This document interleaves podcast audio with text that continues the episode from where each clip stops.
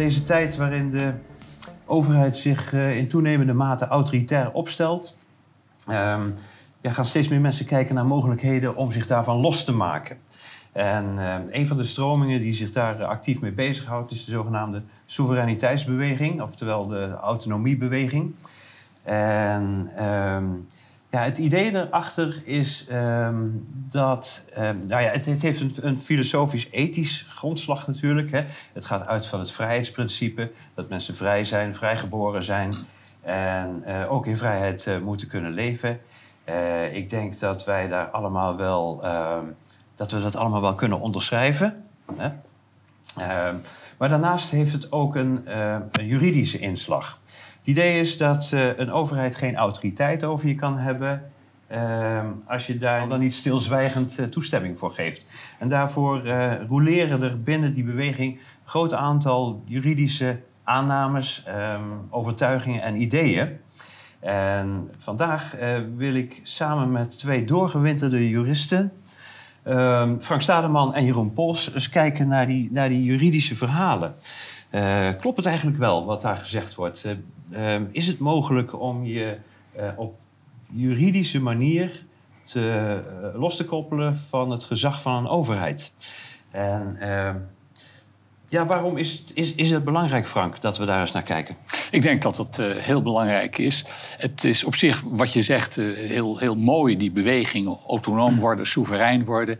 Ja. Uh, ik denk dat dat de mensen zijn die het hart op de goede plek hebben. Want het zijn die mensen waar de, de verandering van de maatschappij van moet komen. En niet van de keurige uh, NRC-lezende D66-stemmers. Daar, daar, hoeven we het niet van te hebben. Nee.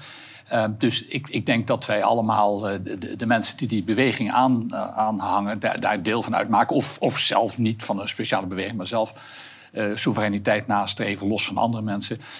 dat, ja, dat we die moeten steunen, dat die, ja, dat, dat die het hart, zoals ik zei, het hart op de goede plek hebben. Maar, ehm, en dat is de reden ook, denk ik, dat we hier zitten. Er worden argumenten aangedragen om die autonomie en de soevereiniteit te bewerkstelligen. Um, juridische argumenten die niet juist zijn. En dat zijn nogal wat juridische argumenten. En mensen nemen dat over en, um, en komen daardoor in de problemen. Ja. En nou, ik, dat is iets waarvan ik denk, daar moeten we voor waarschuwen. Ja. Uh, je bedoelt, ze kunnen in de problemen komen als ze ervan uitgaan dat die, uh, die juridische beweringen dat die correct zijn. Ja. En dat ze aan de hand daarvan zeg maar, dingen gaan doen of ja. laten. Ja. En, en dat ze dan wel eens op. Uh, op ja. Kun je een voorbeeld noemen? Nou, ik, een, een, een, voorbeeld is, we kunnen straks die onderwerpen verder voor stuk voor stuk bespreken, maar er zijn mensen die denken dat ze geen belasting hoeven te betalen. Ja. Nou, die komen in de problemen. Um, er is een, een, een, een boer geweest die vorige week moest verschijnen voor de politierechter in Zwolle. Want die had gezegd tegen de ME: vuile tyfusleier. Oh. Nou, hij stond terecht en uh, daar uh, ging hij niet vertellen waarom hij uh, dat had gezegd. Die boer heeft heus niet zomaar gezegd: vuile tyfusleier tegen nee. de ME. Er moet iets gebeurd zijn. Ja. Maar in plaats daarvan ging hij zeggen: ik ben een, een mens van vlees en bloed.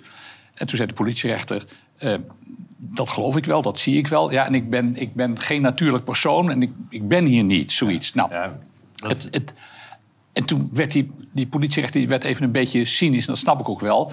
En we kunnen dat, uh, dat filmpje, dat kunnen we even laten zien, die shot. Dus uh, ja. misschien kunnen we daar even naar kijken. Is goed. Ja, sowieso. En één aan het Precies. Nee. Gaat u zitten, meneer Bram, dan ook maar. Nou, we hebben daar wat over te vertellen, Ja, ik wil me identificeren als uh, mens van vlees en bloed. En mijn naam is uh, Dirk en ik blijf staan. En u blijft staan. Wauw. Er zijn Mooi. Ook, uh, rechtsstelsels waarin verdachten altijd moeten blijven staan. Wij vinden dat een beetje, een beetje ja, onbehoorlijk. Of, of wij willen niet per se dat verdachten zich kleiner maken die, dan, dan een rechter. U mag gewoon, wat mij betreft, plaatsnemen gaan zitten. Ja, dit is wat handiger. Het is ook wat praktischer, want dan heb je een microfoon erbij, dan ben je wat beter te verstaan. Maar u blijft liever staan. Maar dat is niet omdat u snel wil weglopen of zo. Wat, wat, wat, wat, wat, waarom wilt u nou blijven staan? Ik, ik doe niet mee. Mooi hoor. Echt. Oh, u bent er wel, maar u bent er ook weer niet. Zoiets. Ehm, het maakt het allemaal wel een beetje lastig, maar Ja, dus eh, wat die boer daar zegt, dat zijn eigenlijk de typische argumenten die gebruikt worden in, eh, in die beweging. Hè? Ehm, herken je dat? eh? Ja, nou, wat, ik, wat ik vooral zie bij dit onderwerp, het streven naar autonomie in een, in een samenleving waar de overheid de weg kwijt is en je steeds minder ruimte krijgt, steeds minder vrijheid hebt. En eh, dat ook zijn mensen vermaalt, hè, kun je zeggen. ja.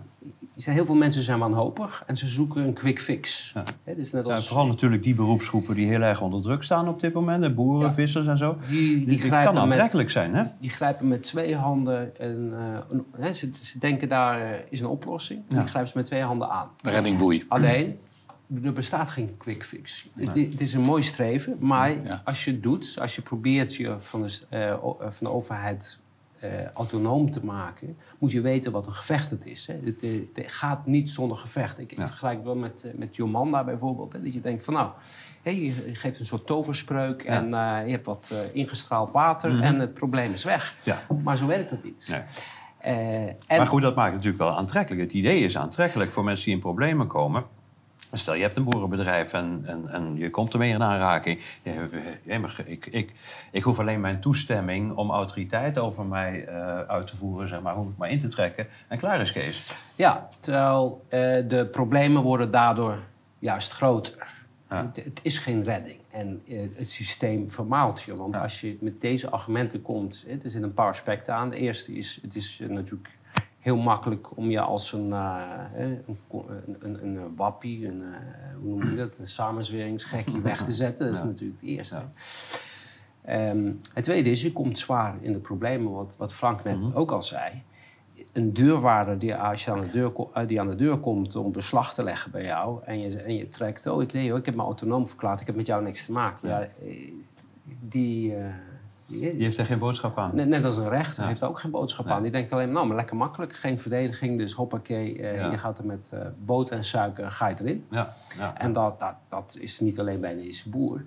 We hebben de afgelopen jaren eh, herhaaldelijk mensen gehad die in, bij de rechter moesten komen en echt zwaar in de problemen zijn gekomen. En dan probeer je in hoger beroep nog wat te redden. Ja, werkelijk een probleem, hè? Ja, zeker. Ja, dus, eh, eh, die heel veel geld kosten of zelfs gevangenisstraf op. Ja, ja. en, eh, niet, alleen- en eh, dit is iets wat niet alleen in Nederland... Ik heb ook in Duitsland een paar zaken gezien... eh, van mensen die, die, die dachten daarmee de oplossing te hebben... en die werkelijk alles kwijt zijn geraakt. Dus eh, als je al het gevecht wil aangaan met de overheid... dan moet je dat doen eh, wetende dat het een echt gevecht is. Ja, Hè, ja, de- ja. Niets gaat makkelijk. Ja, die beweging bestaat al, al een hele tijd eigenlijk, hè, een beetje in de marge. Eh, maar ja, door de omstandigheden van de laatste tijd, hè, een overheid die zich steeds tyrannieker gaat op, opstellen, Ja. ja. ja, eh, heeft die beweging ook opgang gemaakt. Ja. En dat betekent dus dat steeds meer mensen er interesse in hebben of mee geconfronteerd worden. Ja. En daarmee eh, ja, eh, nemen de risico's die jij net benoemt natuurlijk ook wel toe. Eh, we hebben vandaag een, een, een lijstje. Hebben, als, als, ik nog even mag, aan, ja, Ja? Nee, als ik nog even mag aanvullen. eh, het, het, hij, bestaat inderdaad al wel langer, maar het komt heel erg. eh, eh, Is het een opkomst? Ja. Ik heb een tijd geleden, jij noemde het ook al, heb ik een, een PDF-boek voorbij zien komen. Een Engels boek van 120 pagina's of zo. Waar helemaal wordt uitgelegd hoe die soevereiniteit in elkaar zit, hoe dat werkt. Ja. En dat, zit, dat is zo knap geschreven, het zit zo goed in elkaar, dat ik het wantrouw. Ja. En ik vraag me af, ik zeg niet dat het zo is, maar ik vraag me af, wat is de oorsprong van die beweging? Ja. Is die beweging misschien in het leven geroepen om te zorgen voor, voor verwarring?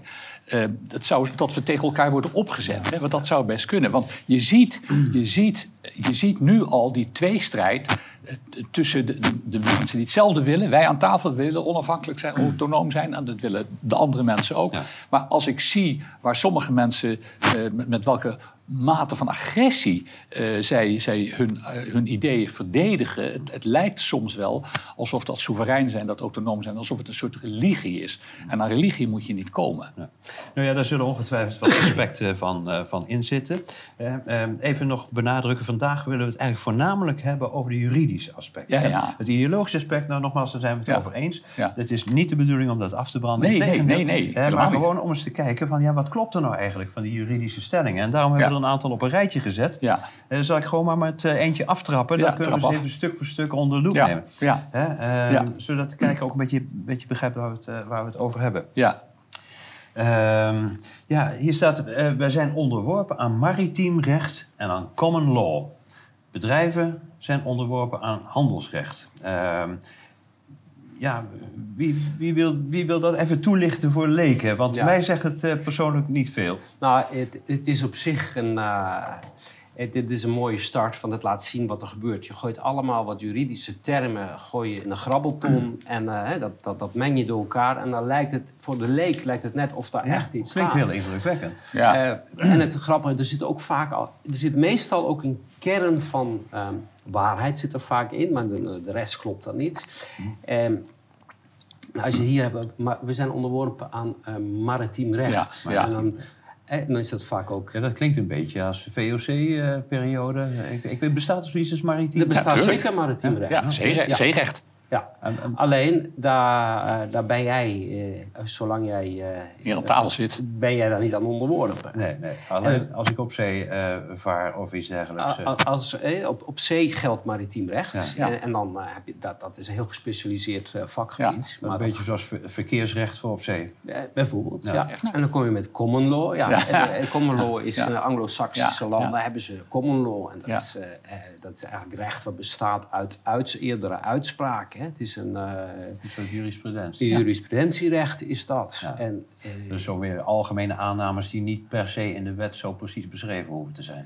Ja, nou in Engeland, de Verenigde Staten, eh, die hebben dat. En dan moet je in je rechtenstudie leer je al die uitspraken waar Ja. dan eh, de, de rechtsregels in terug eh, te vinden zijn. Ja. Maar eh, het, is hier, het zijn van allemaal loze kreten. En dan kom je bij dus, het- eh, common law bestaat hier in Nederland in ieder geval niet we hebben als... geen eh, common law. Nee, oké. En eh, handelsrecht, ja, wat bedoelen ze met handelsrecht? Ik denk dat ze gewoon eh, civiel recht bedoelen. Ja. En onder civiel recht vallen we allemaal. Ja. Dat is eh, hetgeen het eh, verkeer tussen eh, Ja. de burgers regelt. Maar ja, En tussen burgers en bedrijven en tussen bedrijven onderling. Dus je zegt eigenlijk, oké, iedereen is onderworpen aan het civiel recht in principe. ja, iedereen in Eh, Nederland. eh, Eh, ja. Maar ja, goed, deze beweringen zijn onderworpen, onderworpen aan maritiem recht, common law en handelsrecht. Ehm, eh, wa- waarom zou dat zo gesteld zijn door de, door de beweging? Nou, als je eh, niet thuis bent op juridisch vlak, dan, Ja. dan klinkt het al snel. eh, ja, nou, Ja. het zou best zo kunnen zijn. Ja, hè? ja. En zo zijn al die, al die bestellingen zijn zo opgebouwd. Nou, dat klinkt Ja. interessant en het zijn eh, vaak dure woorden. Ja, nou, dat, eh, dat zal dan wel zo zijn. Maar het is, eh, en dat, ik heb daar ook een discussie met iemand die vroeg: ja, kan je dat niet allemaal gaan weerleggen? Bijvoorbeeld dat boek. Van, het is bijna moeilijk om het te gaan weerleggen. Want het is, je kan er geen knoop aan vast, Ja. eh, geen touw vastlopen. hè. dat is natuurlijk altijd een beetje het probleem. Hè? Als je met heel aan. veel beweringen Ja. komt, Ja. eh, een, een, een theorie hebt die heel veel beweringen in zich heeft, dan moet je ze allemaal weerleggen om het ongelijk te bewijzen van die theorie. En dat, dat, dat legt natuurlijk een enorm zware taak bij degene die, die, wil pareren. Daarom draai ik het ook altijd graag om. Eh, leg het mij uit en overtuig mij en laat het me zien. Hè? En dan. Maar tot nu toe heeft niemand zich gemeld. Nee. Oké. nee. Oké. ehm, dus ja, die stelling 1 die klopt gewoon niet. Daar kunnen we van uitgaan. Nee. Nee. In juridische zin klopt het in ieder geval Nee. niet. Nee. Oké. Nee. Ehm, ja, en dan verder, je bent een, een mens van vlees en bloed. Nou ja, ik denk dat dat klopt. Hè? Ja, Tenminste, het lijkt er wel zo op in, in Ja, ons geval. ja, dat zag je de rechter ook zeggen tegen de boer. Ja, Ja, precies. Ja. Eh, en eh, door de aangifte van, eh, van je geboorte bij de burgerlijke stand word je een natuurlijk persoon. Nou ja, ik, ik vind van vlees en bloed ook vrij natuurlijk. Eh, wat, wat is het verschil hier? Of wat wordt ermee bedoeld? Ehm, ja, nou, er wordt, ja, er wordt gezegd dat er, eh, dat er een onderscheid is tussen, tussen een natuurlijk persoon en, en de mens van vlees en bloed. Want een natuurlijk persoon die, die neemt dan aan het rechtsverkeer deel. Eh, die krijgt dan een stroomman, daar komen we misschien ook nog wel even over te Ja. praten. Die krijgt een stroomman. Eh, en dan werk je, maar dan werk je dus aan mee. Daarom zou je dus echt de aangifte niet moeten doen, begrijp ik. Maar het, het, waarom is het onzin dat je door de aangifte een natuurlijk persoon zou worden? Ehm, aangifte heeft niets te maken met het zijn van natuurlijk persoon. Het burgerlijk wetboek kent natuurlijke personen en rechtspersonen. We hebben ooit het goed gevonden, de gedachte omarmd, dat we rechtspersonen kunnen oprichten. wij kunnen met z'n drieën. bedrijven, een bedrijf. BV Wij en kunnen nu met z'n drieën kunnen een stichting oprichten. Dan hebben we een rechtspersoon of we kunnen een BV oprichten. Nou, tegenover de rechtspersonen staan de natuurlijke persoon. Wij zijn hè, Ja, mensen van vlees biologische wezens. Biologisch, ja. Ja. En wij worden aangeduid in het burgerwetboek als natuurlijk persoon. Nu is het dus niet zo, wat die autonoom beweging, autonomiebeweging, wat daar alsmaar wordt geroepen, is dat je door de aangifte een natuurlijk persoon wordt. Want je bent, je bent van meet af aan natuurlijk persoon. Je bent al een natuurlijk persoon, zelfs voordat je geboren bent. Want als de moeder in verwachting is, en stel man en vrouw zijn getrouwd, tijdens de zwangerschap overlijdt de, de man. Dan is de vrouw de erfgenaam, dat is één erfgenaam. Als de baby levend wordt geboren, geldt die baby op dat moment als natuurlijk persoon met terugwerkende kracht. En heeft de baby dus ook de rechten uit erfenis. Dus daarmee is aangetoond dat het onzin is dat de aangifte ertoe leidt dat je een natuurlijk persoon wordt. Dus als ik het goed begrijp, dan maakt de wet geen onderscheid tussen een natuurlijk persoon en een biologisch persoon. Nou, ik wil er nog even nou, eens aan toevoegen. Kijk, een natuurlijke persoon betekent dat je een drager bent van rechten en plichten. Ja. En in Nederland is iedere mens is een drager van rechten en plichten. Ja. Kijk, en ook hier zit weer een, een, een kern van waarheid in. Want vroeger had je slaven. En slaven Ja. waren wel eh, Ja. mensen van vlees en bloed.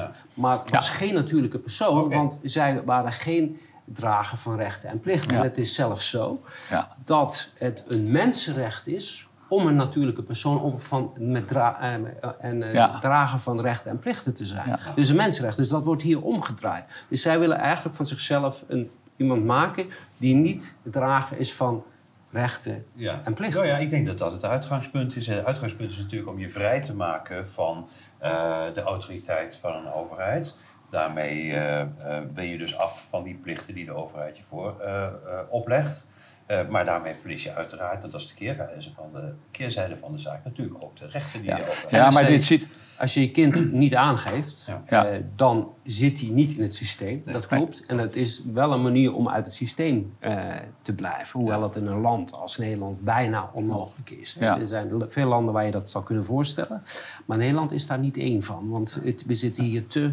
De overheid die zit in elke porie van de samenleving. En je kan hier eigenlijk nauwelijks bestaan eh, zonder... Precies, Ja. precies. Maar als je niet aangegeven bent, stel, stel je geeft je kind niet aan en het lukt je om buiten, dat kind buiten het systeem te houden, dan kan dat kind gewoon deelnemen aan het, aan het maatschappelijk verkeer, aan het rechtsverkeer. Die kan, eh, die kan als die eh, handelingsbekwaam is, kan die eh, naar de boekwinkel gaan. Hij kan, hij kan deelnemen aan het maatschappelijk verkeer. Alleen het probleem is, waar jij ook op doelt, nou, we kunnen tegenwoordig niks meer zonder een idee, zonder, zonder, zonder een registratie. Maar als je, als je daar buiten kan blijven, als je kunt zeggen eh, tegen je buurman: wil jij voor mij eventjes eh, eh, pff, eh, een aanschaf doen waar je moet legitimeren? Nou, da- dan kan de buurman dat voor je doen. Eh, en als je als niet aangegevene iemand anders schade toebrengt, ben je nog steeds enorm aansprakelijk. Ja, Oké, dus, eh, ja, dus je, je verliest eigenlijk ehm, ehm, meer rechten dan dat je plichten van je Oh ja, je komt in de problemen. Je Nou komt ja, in de je, kunt niks doen waarvoor je de Precies. medewerking van de overheid nodig. Je kunt geen rijbewijs halen. Exact, of, exact, eh, exact. weet- ik denk zelfs ook moeilijk eh, naar een school kunt. Of, Ja, precies, Of ja. eh, zelfs Nee. een baan, want daar heb je tegenwoordig volgens mij ook een inschrijving ja, met ja, ID ja. voor nodig. Ja.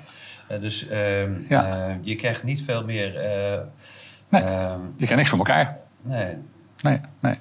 Oké. Ehm, maar goed, dit, is, dit is wel een uitgangspunt van, van de beweging. een groot misverstand. soevereiniteitsbeweging, Een groot misverstand. Ja, Ja. oké. Ehm, ja, dan komen we even terug op die stroomman waar jij Ja. het over had, Frank. Ehm, hè, bij je aangifte krijg je een stroomman toegewezen. Ja, wat moet ik me daarbij voorstellen? Ja, ik, ik zie een, een pop van stroom, maar...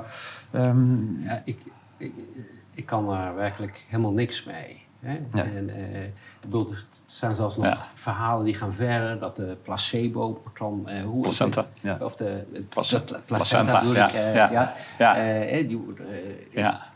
die wordt dan ook nog bij betrokken. Dat, ja. Het is, en dan gaat ook En het, bewijs die- daarvan, en, het, be- Sorry, ja. en het bewijs daarvan bestaat dan hieruit dat de overheid jouw, naam schrijft in hoofdletters. Ja. Nou, dat is ik weet ook niet waar dat vandaan komt. Ik heb nog wel eens correspondentie met de Franse overheid. En dan schrijven ze mijn voornaam in de kleine letters en mijn, mijn achternaam in de hoofdletters. Ja, dat is daar de cultuur. Ik krijg trouwens ook. En de banken zouden dan ook je naam in de hoofdletters schrijven. Ik krijg ook wel een brief van de bank waar mijn naam niet in hoofdletters is geschreven. Dus ik, ik, ik weet, ik heb geen idee waar het vandaan komt. En de, en de, mensen, de mensen die hierin geloven, die reageert dan best wel agressief. Ja, maar je moet, doe daar dan onderzoek naar. Ja, maar. Maar, Ja, maar hoe? hoe- maar er is geen enkel bewijs voor. En die, stroom, die stroomman zou dan dus. eh, ja, die zou dan dus jouw eigenaar zijn, Ja. de eigenaar zijn van jouw spullen. En dat, dat vind ik best wel een gevaarlijk element. Want wat betekent dat? Als, als dit waar zou zijn, het is dus niet waar, maar als het waar zou zijn, dan, dan heb je dus zelf niks. You own nothing. En dat is wel, dat is een kreet, die horen wij te vaak. You will own nothing. You own nothing als je deze theorie aanhangt.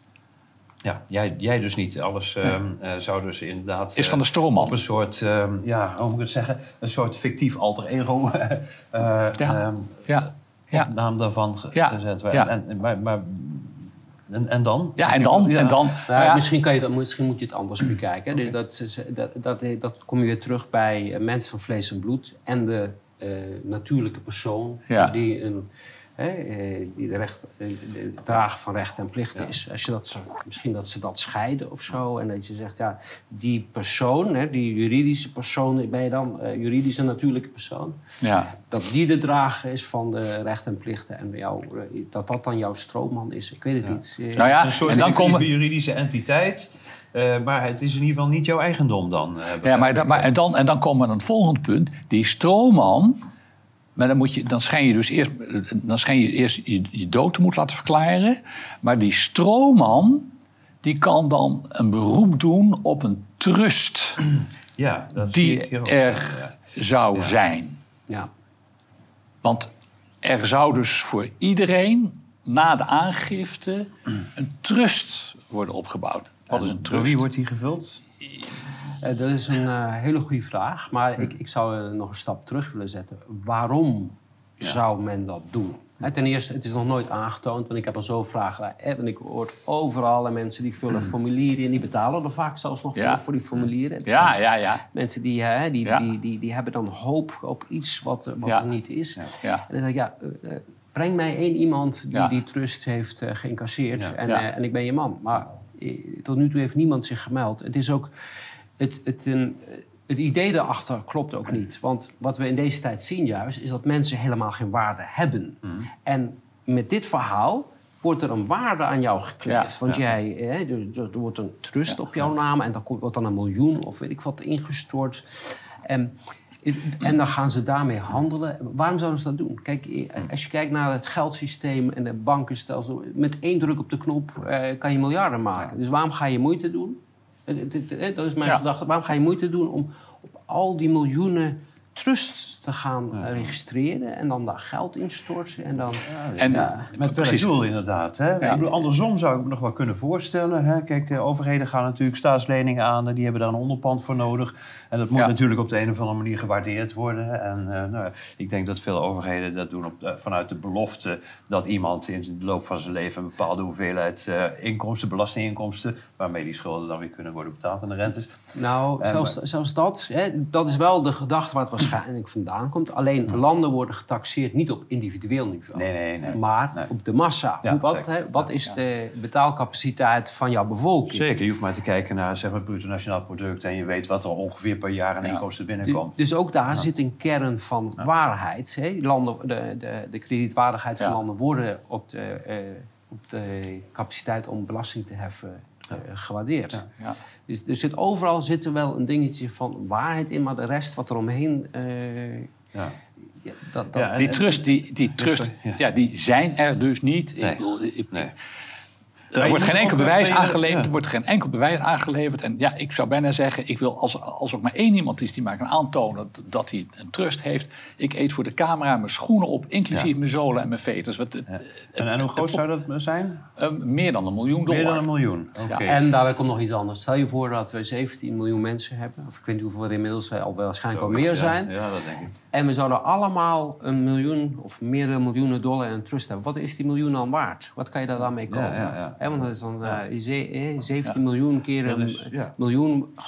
eh, dan, dan, eh, Effectief is hetzelfde als wanneer iedereen niks heeft. Precies, Ja, ja. ja. dat denk ik ook. Ja, precies. En, en, En- en- bovendien, voordat je er dus eh, voor in aanmerking zou komen, zou je ook eerst dead at sea verklaard worden. Daar begrijp ik helemaal niks van. Ja, daar hebben wij het toch over gehad afgelopen dan heeft dat met dat maritiem recht dan te maken? Of ik Nee, nou, ja. Nou, we zijn op, we zijn op eh, onderzoek eh, uitgegaan wat dat dan eh, zou kunnen betekenen. Maar als, je kijkt, als, je als iemand vermist is, hè, iemand wordt vermist opgegeven, je kan, kan je op een gegeven moment iemand dood laten verklaren. Ja. En dat een van de gronden daarvan is als je vermist bent op zee.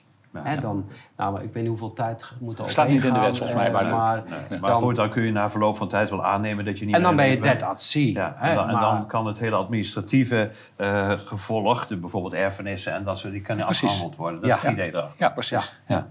Ja. Ja, want anders, ja, mensen kunnen niet verder als iemand Ja. vermist is, eh, juridisch. Maar, maar goed, als jij in aanmerking wil komen voor het ontvangen van dat miljoen, dan kun je toch niet dood zijn, neem ik aan. Nou ja, dan kan jij in ieder geval niet de erfgenaam zijn van, de, Nee. de, de, Ja. van die Nee, precies. En trust nog, we, hebben, we kennen ook helemaal niet het, een trust in Nederlands Nee. recht. Hè. Dus Dat is geen juridische term, bedoel je? Trust is, hebben in het, eh, in, het Anglo-Saxisch. Anglo-Saxische systeem hebben ze trusts. Ja. wat, wat vergelijkbaar is met een stichting, niet helemaal. Eh, maar eh, wij kennen alleen maar stichtingen. Ja. Dus ja. Ja. Dus ja, eh, Missen we iets? Of, Nou ja, het- het is, het is- zo nou, overduidelijk eigenlijk dat het. nou, het is gek. maar- Het is zo, het is, daarom, ja, het loopt vast. Wat er dus ook niet aan te begrijpen is, je moet dead at sea verklaard worden. Ja. Nou, hè, dus dan ben je vermist op zee. Eh, en dan vervolgens kun je je erfenis opvragen. Maar als je dat bent... Maar als je eh, dood bent, is het wat moeilijk. Nee, ik kan me ook voorstellen dat inderdaad als je dead at sea verklaard bent en je duikt toch op. dat je een ja. probleem hebt. Ja. Dus, Maar het is, wat Jeroen ook eh, eerder al zei, het, het, het is dan wel... Het haakt wel dan aan bij een wettelijke bepaling. Het, dood, het doodverklaren van iemand die op zee vermist is. Maar het wordt in een heel verkeerd verband gebracht. Ja. Maar ja, ik kan me natuurlijk wel voorstellen, ik, heb- ik zit hier nou met twee juristen aan tafel. En verreweg natuurlijk de meeste volgers van die, van die beweging zijn geen juristen. Maar ik hoor ook van juristen. Ja, die eh, daar ja. al, al jaren mee bezig zijn. Ik, dat verbaast Ja. me dan een beetje. Want ik bedoel, ik- Ja, ik heb, eh, we hebben ook een paar juristen eh, gehad die daar inderdaad ook eh, over hebben. Maar als je dan doorvraagt, dan zijn zij net zo, dan weten ze net zo weinig als de rest. Ja. op dat punt. Want eh, zodra je gaat doorvragen, is het verhaal dood. Ja. En dan komt er niks. nee. En dan komt het, het geloofsaspect waar je het net Ja, over had. En, en dan vaak ook de agressieve reactie. Er is natuurlijk dan ook geen, geen, als er geen argument meer is, dan is agressie Nou, uiteindelijk die, nog het enige die, agressie, overeind die agressie die begrijp ik ergens wel. Want als jij een hoop hebt en je houdt je met twee handen vast aan, aan, aan, hè, Ja. eh, aan de laatste Ja, en dan komt iemand die en dan het komt iemand die zegt, joh, het is onzin. Ja, Ja. ik- dan, Ja. dan sla je die hoop ook weg. Ja. Maar ik blijf erbij. Je moet al, eh, toch steeds blijven herhalen. Van, Want het is valse hoop. hè. Het is geen, Ja. Nou ja, niet, niet alleen valse hoop. Dat- Die, die, kijk, valse hoop kan natuurlijk tot teleurstelling leiden, maar dit kan tot veel Ja. ernstige consequenties Ja. leiden. Als je ervan overtuigd bent, nou, dit klopt gewoon, ik ga dit doen. Ik hoef eh, geen belasting meer te betalen. Krijg ik een boete, ja, dat is niet aan mij gericht, maar aan mijn, Natuurlijk natuurlijke persoon. persoon. sorry. Ja. Eh, dus ik kan hem doormidden scheuren. Ja, op een gegeven moment staat toch een arrestatieteam voor de deur. En ik heb het eh, in mijn directe omgeving ook een keer meegemaakt. Iemand die was daar heel erg van overtuigd. Maar het heeft me uiteindelijk alles gekost. Zo. Ja, en de contradictie die daarin zit, is ook... eh, je zet je tegen het systeem af. Ja. De achtergrond daarvan is je, het systeem faalt. Je gelooft niet Ja, in het je systeem. wijst het af.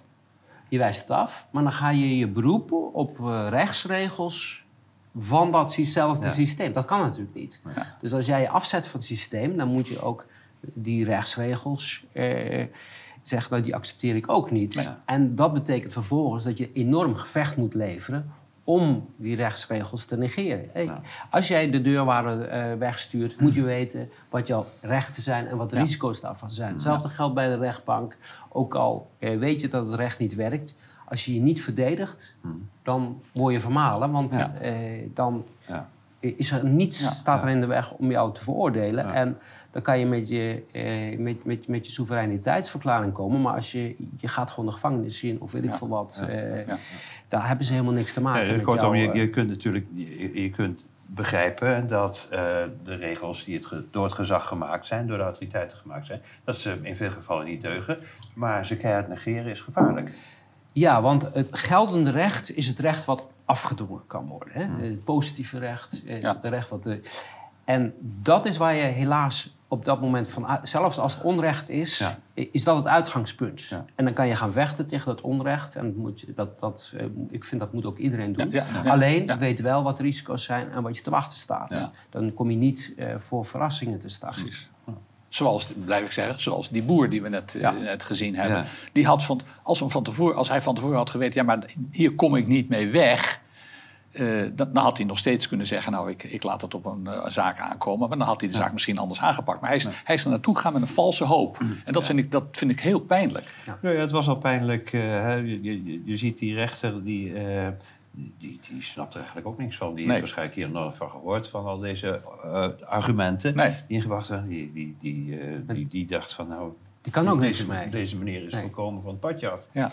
Hè? En, en ja, dat is natuurlijk niet erg handig als je jezelf wil verdedigen voor, eh, voor een eh, in een rechtszaal. Nou, we hebben eh, nog een, een, ontslagzaak eh, die we nog gedaan hebben. Dat is precies hetzelfde gebeurd. In de eerste aanleg die heeft gezegd... ja, ik ben een mens van vlees en bloed... en ik heb me soeverein verklaard. En eh, Ja. die verliest dus eh, de baan... terwijl ze een kansrijke zaak had... En dan kan je proberen om in hoger beroep nog wat te herstellen. Maar het probleem is, je, je- als je eenmaal je eerste aanleg, als je dat verprutst hebt, Mhm. is het heel moeilijk om dat in hoger beroep. Want dan moet je namelijk voor het eerst die argumenten naar voren gaan Ja. brengen. De schade is aangericht dan. Ja. Nou, oké. Eh, wat hadden we nog meer? Ehm, ja, oh ja, de Staat der, Nederland, der, de Staat der Nederlanden is een eh, besloten vennootschap, een BV dus. Ja. Omdat het een bedrijf is en het is onderworpen aan het handelsrecht. Ja. Is dat zo? Dus Eh. is, de, is de Staat der Nederlanden ingeschreven in de Kamer van Koophandel? onder Het zou, het zou, eh, nou, ik weet niet of ze in de Kamer van Koophandel ze verwijzen meestal eh, naar de Verenigde Staten. Ik weet niet in het Ja. register. Maar eh dit Staat der Nederlanden is wel een rechtspersoon. Ja. Hè? Een, eh, een publieke rechtspersoon. Maar Openbaar, het is een ja. rechtspersoon. Ja. hè. Eh, Ja. Dus daar zit ook een kern van waarheid in. Maar daarmee is het niet een besloten vennootschap. Een besloten vennootschap is een, eh, is een andere rechtspersoon. Heeft Maar- aandelen. maar je hebt Ja. eh, een gemeente, is Ja. een rechtspersoon. Hè? Alles, eh, alles wat, wat in de wet of grondslag... ja, ja, Als er een wettelijke grondslag is, heeft het rechtspersoonlijkheid. En dan kan je als overheid zelfstandig handelen. Ook civielrechtelijk kan je zelf handelen. Ja. Je kan overeenkomsten aangaan met, op, op basis van het civiele recht. Dus die... eh, wat, wat, wat, wat- Ja, Nee, het, dus- staat, het is eh, dus een besloten vennootschap. Nou, laten we, Maar het laten we verschil, dat het verschil is, een, een, besloten vennootschap en een naamloze vennootschap... die hebben aandelen uitgegeven. Ja. En je kunt dus eigenaar, mede-eigenaar zijn van een besloten vennootschap... of van een naamloze vennootschap. Ja. Maar de, de, de Staten en Nederlanden en de gemeentes en wat je allemaal noemt... die hebben geen aandelen uitgegeven. Je kunt niet mede-eigenaar zijn en van die de hebben in beginsel natuurlijk geen winstoogmerk. En ze hebben, zeggen ze geen, win- officieel hebben ze geen winstoogmerk. Eh, Het zijn openbare, wat, wat Jeroen zegt, zijn openbare rechtspersonen. Ja. Oké, het zijn dus wel rechtspersonen, maar geen Ja. eh, BV's. Nee. En eh, ja, staat hier, omdat het een bedrijf is, is het onderworpen aan het handelsrecht. Ik weet niet wat nee. daarmee bedoeld wordt. Nou, ik, ik, eh, ik, snap, ik snap het een beetje. Ik denk wat ze bedoelen is dat eh, zij, eh, wat ik net zei, zij kunnen wel handelen. Eh, Ja. met, met, in handelsrecht hebben we het over civiel recht eigenlijk. Ja. Hè? Dit- Ja. dit- dit- Dat denk ze, ik dus, kunnen, met- ze kunnen met jou een overeenkomst aangaan voor het leveren van eh, eh, viltstift of weet ik veel wat. ja, Eh, dat kan allemaal. Dus zij zijn, als zij eh, zaken doen met, eh, met, eh, Bedrijven of zo, ja. ja, met private partijen, dan geldt inderdaad handelsrecht of Ja, burgerlijk recht, ja. burgerlijk recht, het maar is niet anders dan bij andere rechtspersonen. Nee, dan, ze kunnen handelen als een rechtspersoon, maar tegelijkertijd handelen ze de meeste tijd handelen ze.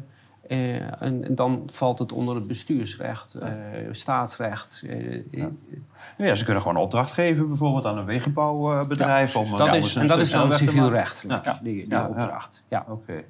Ja, waarom dit dan als argument is ingebracht, eh, begrijp ik niet helemaal wat de relevantie daarvan zou zijn. Misschien Nee. komt dat dadelijk nog. eh, Nee, maar het wordt, het wordt alsmaar gezegd. Ja, nou, en dan komen we bij punt 7, dat hier staat. En ja, dat is, dat is misschien nog wel eh, het, wat het, de beweging aantrekkelijk zou maken voor mensen. Belasting hoef je niet te betalen, omdat je geen contract hebt gesloten met de Ja. staat. Ja. Ja.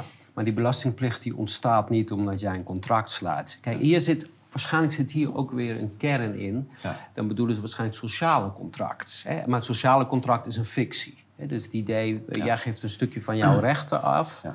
En daarvoor eh, zorgt de staat voor jouw veiligheid. En op het sociale contract. Maar de belastingplicht die ontstaat door de belastingwetgeving. en, dat- en dat is bestuursrecht. Dat Ja. is geen civiel recht. noem- dus daar komt helemaal geen contract bij. Want we hebben ook in de tijd van corona... kwamen er partijen die gingen een pakket maken. En die zeiden, ja, die, die handhaver komt er bij mij niet in... want ik heb geen contract eh, met jou. Ik, Ja. eh, Ja. De, de, de, de precieze constellatie kan, weet ik niet meer. Maar, de- de- en dan moest je iets ondertekenen, want ik ben nu in mijn... Ja. En daar heb ik ook die discussie gehad. Nee, die handhaver heeft het recht om bij jou binnen te komen op basis van bestuursrecht. Ja. En die geeft hem bevoegdheden. Ja. Die, heeft, he- die hoeft helemaal geen eh, overeenkomst met jou te sluiten. En die heeft ook geen overeenkomst met jou. Die komt zijn taken die die... eh, van- Maar wat zijn dan wel de criteria eh, voor wie wel of onder welke omstandigheden je wel of niet onder het bestuursrecht eh, valt? Is dat gewoon een kwestie van inwoner zijn? Nou, nee, bestuursrecht is in principe regelt dat het eh, de verhouding eh, tussen de De overheid. burger en de overheid. Ja. Hè, dus op het moment dat je. eh, dan zit je in het bestuursrecht. Dus als Maar wordt dat bepaald door waar je je bevindt? Nee. Nee. Nee, het hangt af wat er aan de hand is. Als, nee, maar ik bedoel, eh, eh, ehm, nou ja, als jij, als jij, eh, als een jij valt niet onder het Nederlandse bestuursrecht. Nee, eh, als jij, nee, ja, als jij in Nederland bent. Maar je kan natuurlijk ook in het buitenland zitten en nog steeds onder het Ja, dat bedoel bestuursrecht ik vallen. Hangt er ja, ja. vanaf. Waar- waar- Nou, waar, liggen de, waar zitten de, de criteria, waar liggen de grenzen Dat- van Er zijn geen grenzen. Er zijn geen grenzen. Het hangt af van wat er aan de hand is. Als jij, eh, als jij een, een, een, een stuk onroerend goed van de gemeente wil kopen, dan is dat privaatrecht. Maar eh, als jij je huis wil verbouwen, dan heb je een vergunning nodig. Ja, dat, dat wordt dan bestuursrecht, dat wordt administratief recht, hoe je het dan ook noemt. Dus het hangt af van de aard van de handeling. Ja, maar ik bedoel, eh, iedereen die eh, eh, bepaalde handelingen wil verrichten die de overheid reguleert op de een of andere manier, die, die heeft zich daaraan te houden.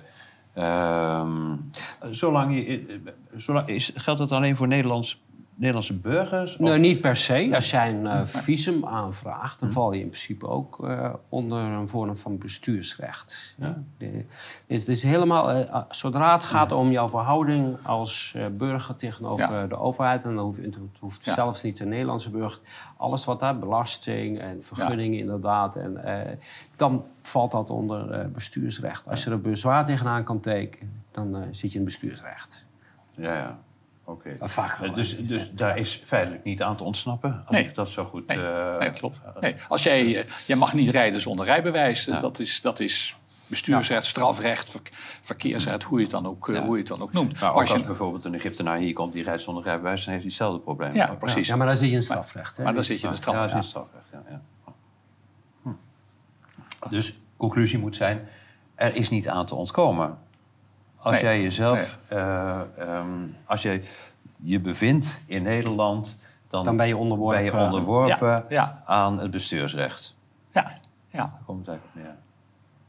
Ja, grappig. Voor, voor, ons is het allemaal zo vanzelfsprekend dat, Ja. dat je hier dit het soort vragen over er kunt. Ja, dat, ja, dat is goed dat er een leek aan tafel. Goed dat je dat, eh, dat, dat- ja, dat, je dat zo, eh, zo, zo duidelijk maakt. Maar als je met, wat Jeroen al zei, als je met de overheid ha- handel drijft, Ja. dan is het privaatrecht van toepassing. Maar belasting betalen is dus geen vorm van handel. Het is natuurlijk ook een overeenkomst. Hè? Je betaalt de overheid voor het leveren van een dienst. In theorie zou het zo moeten zijn. ja, nou ja, dat, Jeroen had al even het- over het sociaal contract. Laat daar geen misverstand over bestaan. Er is niet een geschreven sociaal contract, Nee. maar dat is een, een, een, een, fictie. Een, fictie, ja. een Dat fictie zou je een dat wij... law kunnen noemen, of niet? Nee, nee, nee, nee, nee, nee, nee, nee. Eh, nee, nee, dat gaan we. Het is Nee, geen law. recht. Nee, Geen- nee, nee, nee. nee, Nee, het is puur een, een, een filosofische benadering dat wij burgers onze belangen toevertrouwen aan een overheid. Hè, zoals in de akte van verlating is gezegd, die overheid, die koning, die moet voor zijn onderdanen zorgen als een vader voor zijn kinderen. Dat is een beetje het, Ja. het sociale contract, wat we verder eigenlijk niet in, in, in geschriften hebben. Ehm, maar dat is waar, waar Jeroen op doelt. Ja, ja. Het is een compromis. Jouw rechten worden beschermd door die overheid en daarvoor sta jij een aantal rechten sta en daarvoor is dus eh, geen eh, individueel contract meer nodig. Nee, Nee. Omdat er eh, Nee. wordt gezegd van, nou ja het, is eigenlijk, ja, het is eigenlijk vanzelfsprekend. En dat is dat sociale Het contract. enige wat je eh, daarover kan zeggen is dat op het moment dat de overheid of de staat zijn sociale contract niet meer nakomt, hè, die, Ja. dat fictieve contract, dat je je dan voor jezelf zou kunnen rechtvaardigen, nou, Ja. hè, dan is dat contract gebroken en dan ga ik me daar niet meer aan houden. Ja. Maar let op, daar kan je natuurlijk geen rechten aan ontlenen. Nee. Hè. De- Als jij bij een rechter staat, eh, zal die jou net zo hard wegsturen als Ja. met die andere argumenten. Ja. Maar filosofisch gezien Ja. Ehm, is dat eh, wel juist. Hè? Ja, eh, precies. in dit geval, eh, als je kijkt naar de laatste paar jaar... hoe de overheid tegen ons tegenover de burger gedragen heeft... zou je kunnen zeggen, nou, dat sociale contract is stuk. Ja, de overheid heeft daarom- zich niet als verplichtingen gehouden. Dus, Dus- vinden wij ja. ons niet moreel Ja. verplicht om dat ook te doen richting overheid. Alleen Precies, dus kan je niet juridisch afdwingen... maar het is wel Nee, een, maar een dan wordt het morele dus recht van, het ondersteuning. recht van de sterkste Ja, maar dan, wordt, dan zou je, de- de- de- mensen die dus nu een brief schrijven ik, eh, tegen de, naar de Belastingdienst... ik betaal niet, want ik heb geen, eh, geen contract met jullie. Eh, Dat ze niet willen betalen, ze hebben groot gelijk. Ja. Ehm, maar wees dan, roep dan niet dit, maar zeg dan wat andere mensen doen. Van, luister, ik, ik betaal niet meer, want jullie gebruiken dat geld voor een oorlog waar ik niet achter Ja. sta. Juridisch heeft dat geen Ja, basis. Ik beschuldig maar je maakt, van wanprestatie eigenlijk. ja, dat is een wel morele term. rechtvaardiging. Het is, het is- Ja, dat is mooi. ja. Dus het gaat om de morele rechtvaardiging. Ja. Ja, ja. Als je nu het woord wanprestatie gebruikt, dan is het weer een juridische Oh, term. sorry. Ja. Ja. Ja. Ja, het is ingewikkeld. Maar, eh, Nee, maar ik snap het. Ik snap het. Oké, ja. Maar dat zou dus het enige goede argument zijn. De overheid eh, houdt zich feitelijk niet aan de, aan de on- Ongeschreven. ongeschreven afspraken. En er zijn ook mensen En, eh, die, en- die, die, die trekken daar ook conclusies uit en zeggen: Ik betaal geen belasting meer. En die gaan het gevecht aan. Maar bereid je dan wel voor op een flink gevecht. Ja. Want ah, kijk, je mag heel veel doen, maar als je geen belasting betaalt, dan sturen ze de, de, de knokploeg op je af. En, eh, en dan krijg je echt het echte gezicht van de staat te zien. Dus- en dat gevecht kan je aangaan, maar weet waar je begint. Ja, ja, ja. Het recht van de sterkste dus Ja. inderdaad. Hè. Dus, eh, nou ja, zoals de bij alle koning. gevechten, De wint koning, de ja. sterkste uiteindelijk. Degene met de meeste wapens De in koning. handen. Nou ja, je kan hier natuurlijk juridisch, eh, dat je geen bezittingen meer hebt, dat je niet meer te, eh, te pakken bent ja, ergens. Dat, idee, ja. Dat kan je allemaal. Hè, dat, je kan je op heel veel vlakken kan je je weren tegen de staat. Maar nogmaals, het kost een enorm gevecht. Ja. Dus Niet zonder consequenties. Ja, oké. Helder. Ehm, ja, hier ook, het is een beetje... ehm, Nou, die, zo- die, Weet je, wie zwijgt stemt toe, hè? Eh, de volgende, hè? Een contract met de Belastingdienst komt tot stand doordat je geen bezwaar maakt. Ja. nou, de dat-. Nou, daar zit ook een kern van waarheid in. Hè? Dus als jij geen bezwaar maakt tegen een belastingaanslag, Ja.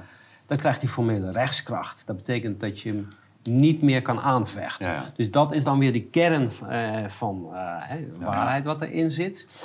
Maar het gaat weer uit van een contractsbasis. En die is er niet. Het is, eh, dat zit je weer bij het bestuursrecht.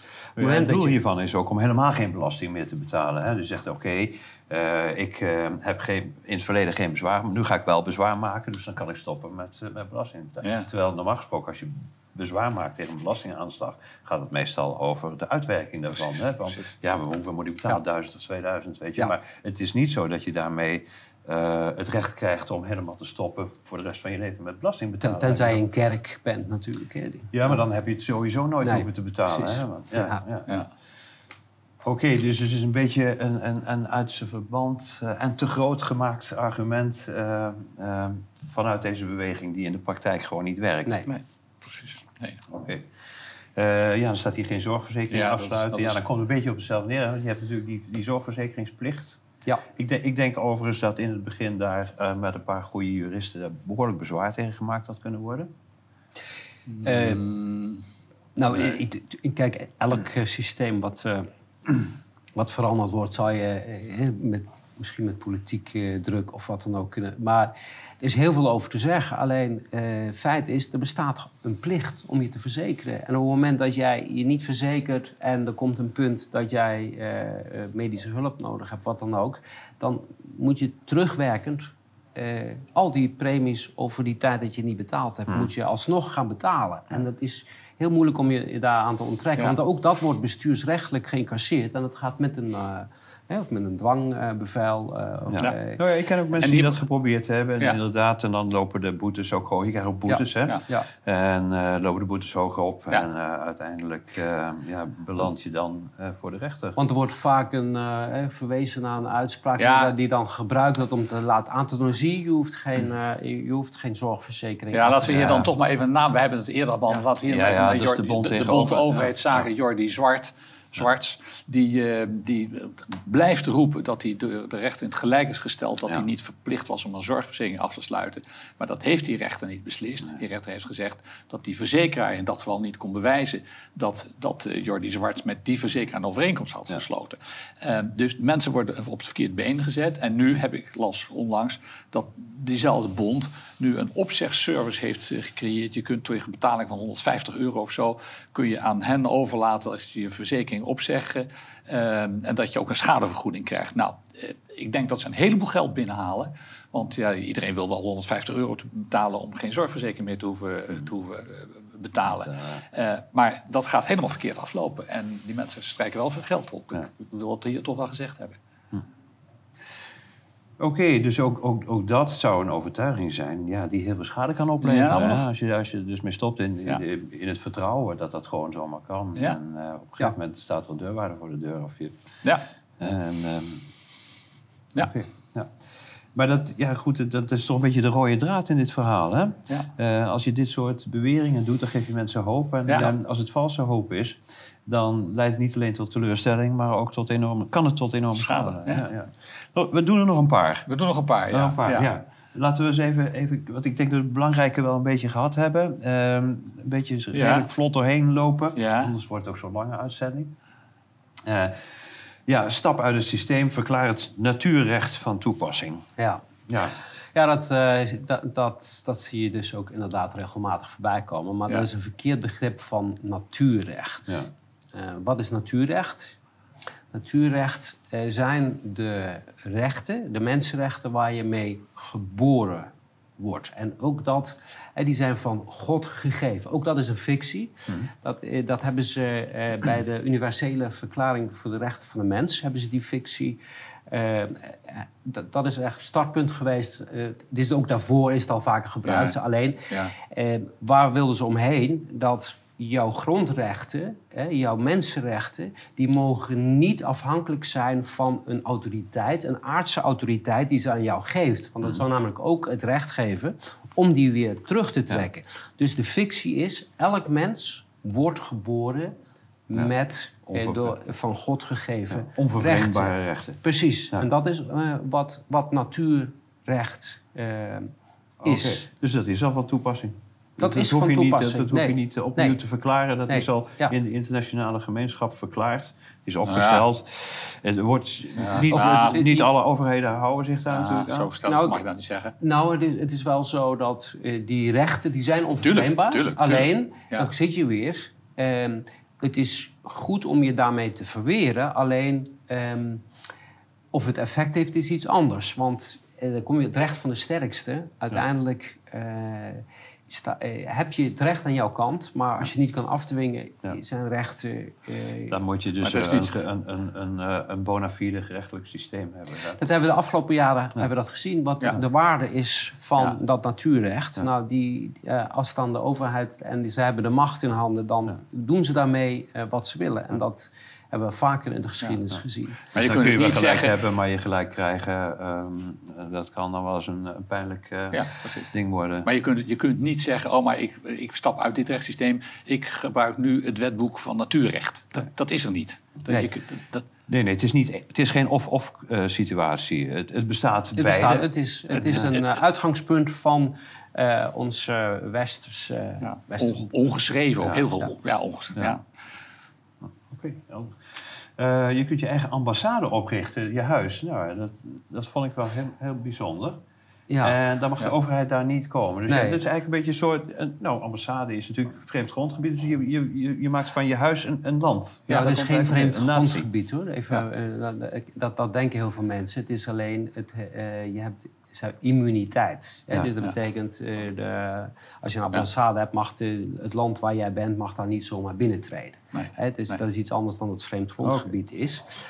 Ehm, maar ook hier, een diplomatieke paspoort zit er dan ook vaak Ja, bij. dat komt hier eh, na. Ja. Ja. Dat, dan zit je in internationaal recht en dat regelt eh, de, de verhouding tussen staten onderling. En dus de eerste vereiste is dat jij als land erkend bent. Ja. Als je niet erkend bent, kan je ook geen diplomatieke Nee, je relatie geen aan- ambassade hebben. Dus je, kan, je kan natuurlijk best een bordje ambassade op je deur zetten, maar daarmee ben jij eh, geen eh, ambassade. Nee. En dan, kan nog iedereen bij jou binnentreden die dat wil. En net zo, zoals je ook geen diplomatiek paspoort aan jezelf kan geven. Een diplomatiek paspoort wordt uitgegeven eh, door de staat eh, aan eh, personen die namens de staat eh, onderweg zijn. Hè, dat, dus dat, dan betekent dat jij in dienst moet zijn van een staat eh, Ja. om Ja. aanspraak te kunnen maken op diplomatieke onschendbaarheid. Dus je kunt je huis wel een ambassade noemen, maar zolang het niet erkend is, dan zullen de Nee. autoriteiten zich daar niet zo gek veel Nee. van aantrekken. En er zijn inderdaad mensen die dat dus oprecht denken dat dat zo is. En die ook een, een bordje op hun deur Ja. timmeren, spijkeren, ambassade. Die dus al denken dat ze daar immuun Dan is zijn. het geregeld, ja. Eh, ja. Oké, en dan hebben we hier nog een natte handtekening. Ja, nou, dat, dat is eh, ook een verhaal apart. Eh, we hoorden dat eh, niet zeggen door de boer, maar verderop in de, in de, bij de zitting beroept die boer zich ook op dat het document niet is ondertekend. En ik geloof de dagvaarding niet is ondertekend. En ik geloof dat hij het zelfs heeft dan over het ontbreken van een natte handtekening, maar dat weet ik even niet zeker meer. Dat is ineens wat ontzettend opgeld doet. Wat is een natte handtekening? Dat is een handtekening die met de pen gezet is. Ja. Maar tegenwoordig wordt er ook vaak elektronische handtekening gezet. Ehm, nou, en dan zeggen mensen, ja, maar er staat geen, geen echte, geen natte handtekening op. Dus nou, dat geldt heeft, ja. Dus dat geldt niet. Nou, A, eh, is, dat, is de, de vraag of er een handtekening vereist is. Want voor een heleboel documenten eh, is een handtekening helemaal niet vereist. Ehm, dat hangt ervan af, gaat het over een officieel, eh, officieel document van de overheid, zoals de dagvaarding van die boer. Die was niet ondertekend. Dus hij zegt, dat hoeft ook niet. Ehm, er zijn in het civiele verkeer situaties denkbaar dat je wel een handtekening nodig hebt. Eh, en dan is een handtekening vorm van bewijs. Als ik, ik kan met jou afspreken dat jij mijn, mijn auto koopt. Nou, en wij, wij worden het nu eens over de prijs. We geven elkaar een hand. Nou, en dan is dat rond. Geen, hand- komt geen handtekening aan te pas. Maar het contract is er wel. Ja.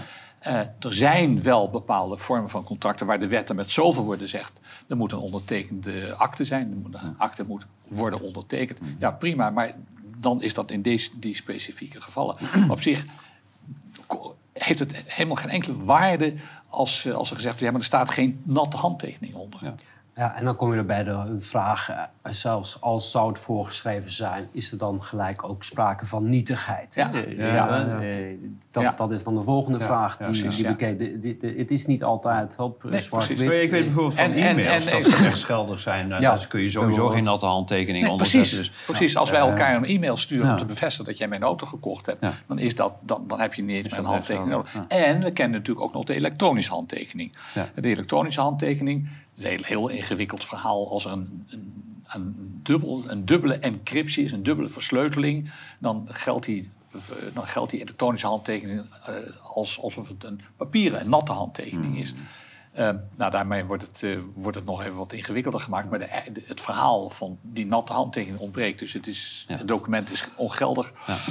Forget it. Ja, oké, helder. Er zijn ook Duitsers, lees ik. Oh ja, Want- ja, ja de Nou, ko- koningin Wilhelmina. Wilhelmina eh, naar Engeland is gevlucht. Ja. Dat was onwettig, dus we horen Ja. bij Duitsland. Ja, nou dat zeg, datzelfde soort verhalen hoor ik trouwens in Duitsland. Maar dan gaat het over dat het Duitse Reich nooit eh, geëindigd is en dat de Bondsrepubliek niet bestaat. Ja, dit zijn hele interessante eh, juridisch-filosofische discussies. En die Ja. moeten ook vooral gevoerd worden. Ja. Ja. Alleen het heeft geen juridische implicaties. Want dan komen we weer wat, wat ik daar straks zei.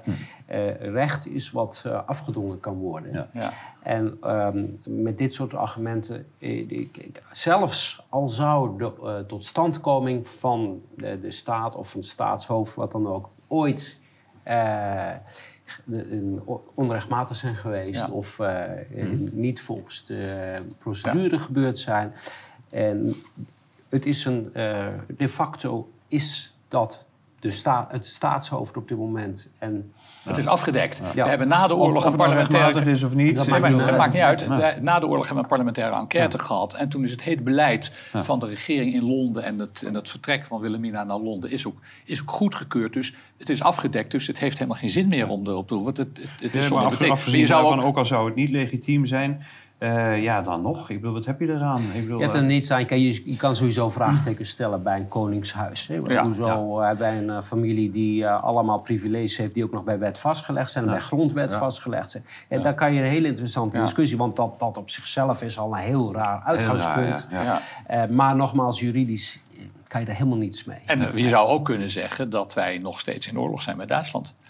Want we hebben geen vredesverdrag gesloten. ja, Ze hebben ze ja. opgegeven. Dus ik, ik, zou, ik zou me ook kunnen voorstellen dat wij nu gewoon Nou ja, Duitsland dat- intrekken en, en daar de boel verder gaan bezetten. Want ja, ze hebben ze Nou, dat doen we al. Hè. Duitsland is nog steeds bezet. Ja, ja, ja, nee, serieus. Ja, zeker. Het is geallieerd. Ja. eh, het, is, ja. het is nou teruggegeven. Nee, klopt, maar, maar goed, ja, dus waar het op neerkomt is... Ja. kijk, ook al zou eh, de hele manier van handelen van de staat... eh, illegitiem zijn, niet legitiem zijn... Wat overigens het uitgangspunt is hè, van, van deze beweging. Want daarom willen mensen zich ervan losmaken. Ehm, ja, waarom zou die staat zich dan houden aan eh, deze regels? Wa- wa- waarom zou die zich laten beperken dan? Ja. Hebben hetzelfde als, als ze tegen de maffia zeggen van... je mag maar niet beroven, want dat is tegen de wet. Ja.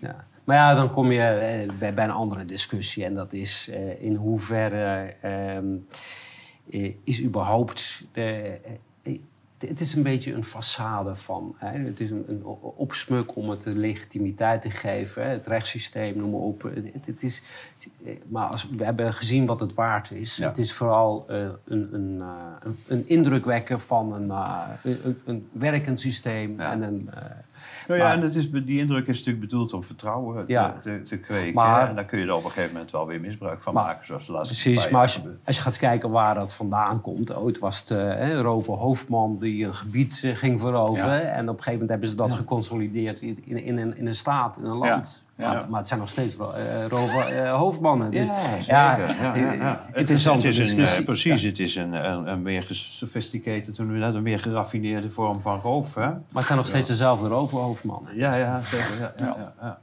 ja, het is, eh, ja, je kunt er lang of breed over praten, maar belasting is natuurlijk roof. Omdat het voldoet aan de definitie van roof. Namelijk iemand eh, onder bedreiging van geweld van zijn eigendommen Ja, ehm, afhelpen.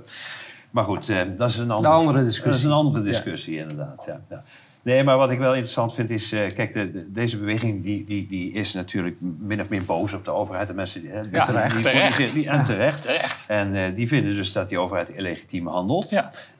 Maar ze gaan er wel vanuit dat ze zich blijkbaar aan de, aan de regels houden die in het voordeel van de beweging zijn. En dat is een dat, dat, is- dat, lijkt me niet waarschijnlijk. Hè? Nee. Nee, oké. Eh, Kaag is niet beëdigd. Dus alle ondertekende, door haar ondertekende wetten zijn eh, ongeldig. Ik weet niet eh, wat daarmee bedoeld is. Gaat het speciaal voor Kaag? Of, eh?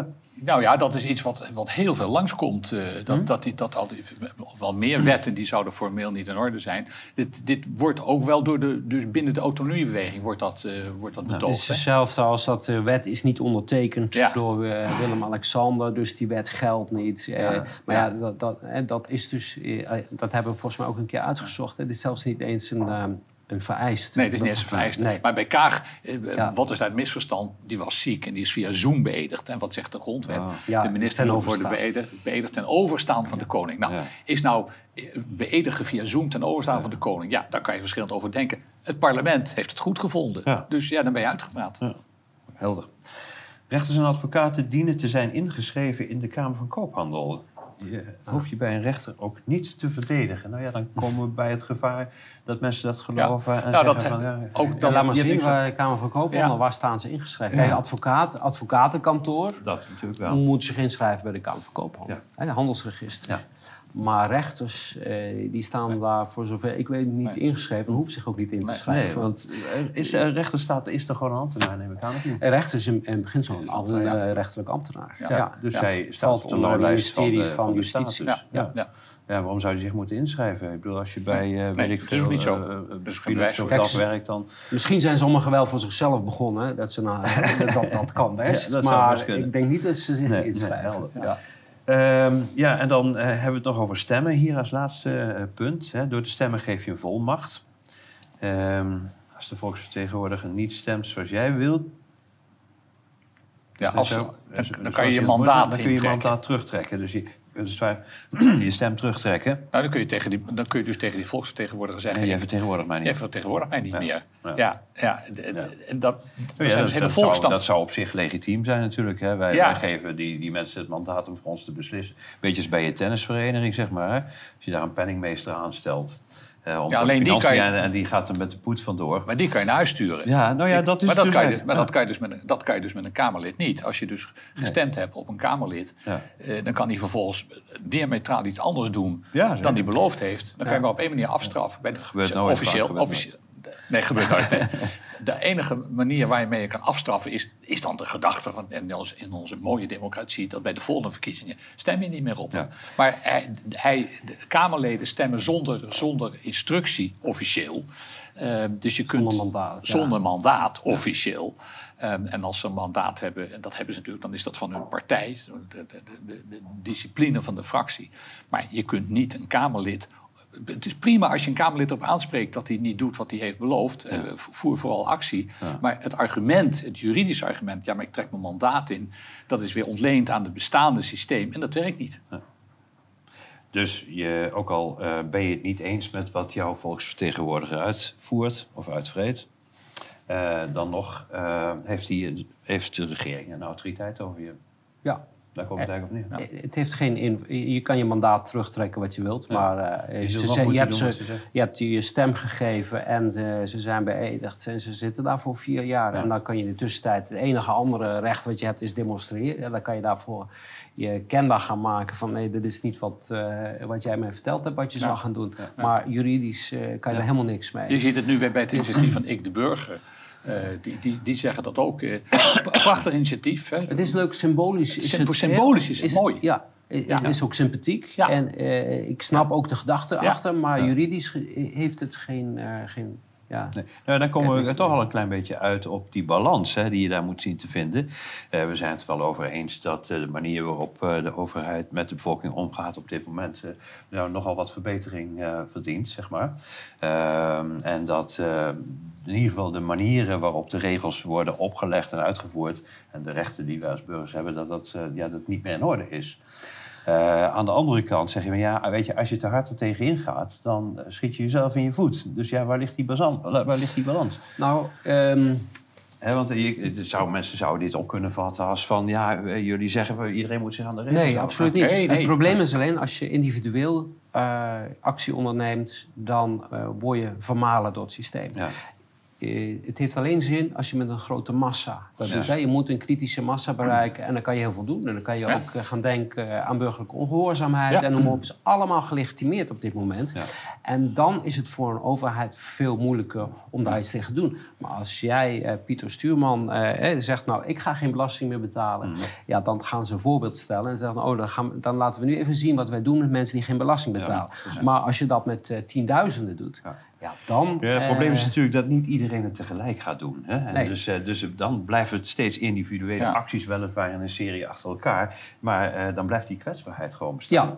Hè? Ja. En, eh, Nou ja, dat is dus het mooie van die ene actie. Die Dus je zegt, we gaan, we gaan met- de ingang van 1 januari 2024 geen belasting meer Ja. betalen. Nou, op zich is dat een hele mooie aanpak. En dan hoop ik maar dat een heleboel mensen inderdaad op 1 januari 24 Ja. stoppen met het betalen van belasting. Kijk, dan stort het systeem in. Ja, en dan is de vraag eh, hoe groot is de ellende op dat moment... om Ja. te zien dat mensen daadwerkelijk ook bereid Ja. zijn die stap te doen. Want mensen, eh, ja... eh, een mens is niet een, eh, een, een wezen wat eh, overladen is met moed. Eh. Nee. De meeste mensen hebben, Ja. zijn toch bang om tegen autoriteit in te gaan. Nou, er dat zit is, natuurlijk ook wel, een, ook, wel, ook wel een kern van waarheid Ja. in. Hè? Want je kunt behoorlijk op je lazen krijgen als je er Ja. gaat. Ja. Ja, tenzij je met z'n allen bent, dan kan, dan kan Ja. er niks meer. Dat is, dat is, het moet, Ja. We moeten het hebben, want de kracht van de massa. Ja. Het probleem daarbij is natuurlijk altijd wel dat... eh, ik, ik heb dat ook vaak gehoord van mensen. Hoor. Ja, als iedereen het zou doen, zou ik het ook wel doen. Ja. En zo denkt iedereen, dus Ja. niemand het. Nee. En ja, daar, daar, daar loopt het dan toch wel een Ja. beetje vast. Ik denk ook eh, eh, dat de overheid daar anders op zou reageren... Dan, dan de meeste mensen verwachten. Namelijk, ze zullen, niet, ze zullen van... als iedereen geen belasting meer betaalt, Ja. zullen ze niet iedereen kunnen aanpakken. Nee, precies. Maar ze is pakken er een paar Ja. om als voorbeeld te. Dat zijn eigenlijk ook gewoon maffiapraktijken.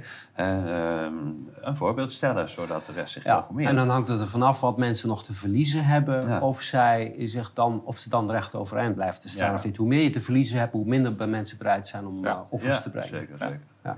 Dus als dit proces eh, nog een, stukje doorgaat, ik denk dat we het komende jaar nog wel wat kunnen verwachten. Ik een ook, cruciaal ja. jaar wordt. Eh, dan zeg je van, nou, dan zou die, eh, de bereidheid om die moed op te brengen wel groter kunnen worden. Ja, als je niks te verliezen hebt, Ja. dan zie je Ja, dat ja. mensen bereid zijn om... eh, want je hebt ook niks meer te verliezen dan. Nee, dat is Dus- waar. Nou ja, ja. goed, je leven. Of je, je, je, je kunt ook nog gewoon worden opgepakt en, en worden vastgezet. Hè? Zoals eh, bij sommige mensen gebeurd is. Maar eh, geen strijd zonder offers. Nee, Nee, dat is waar. nee, precies. Oké. Nou, moeten we nog een conclusie formuleren?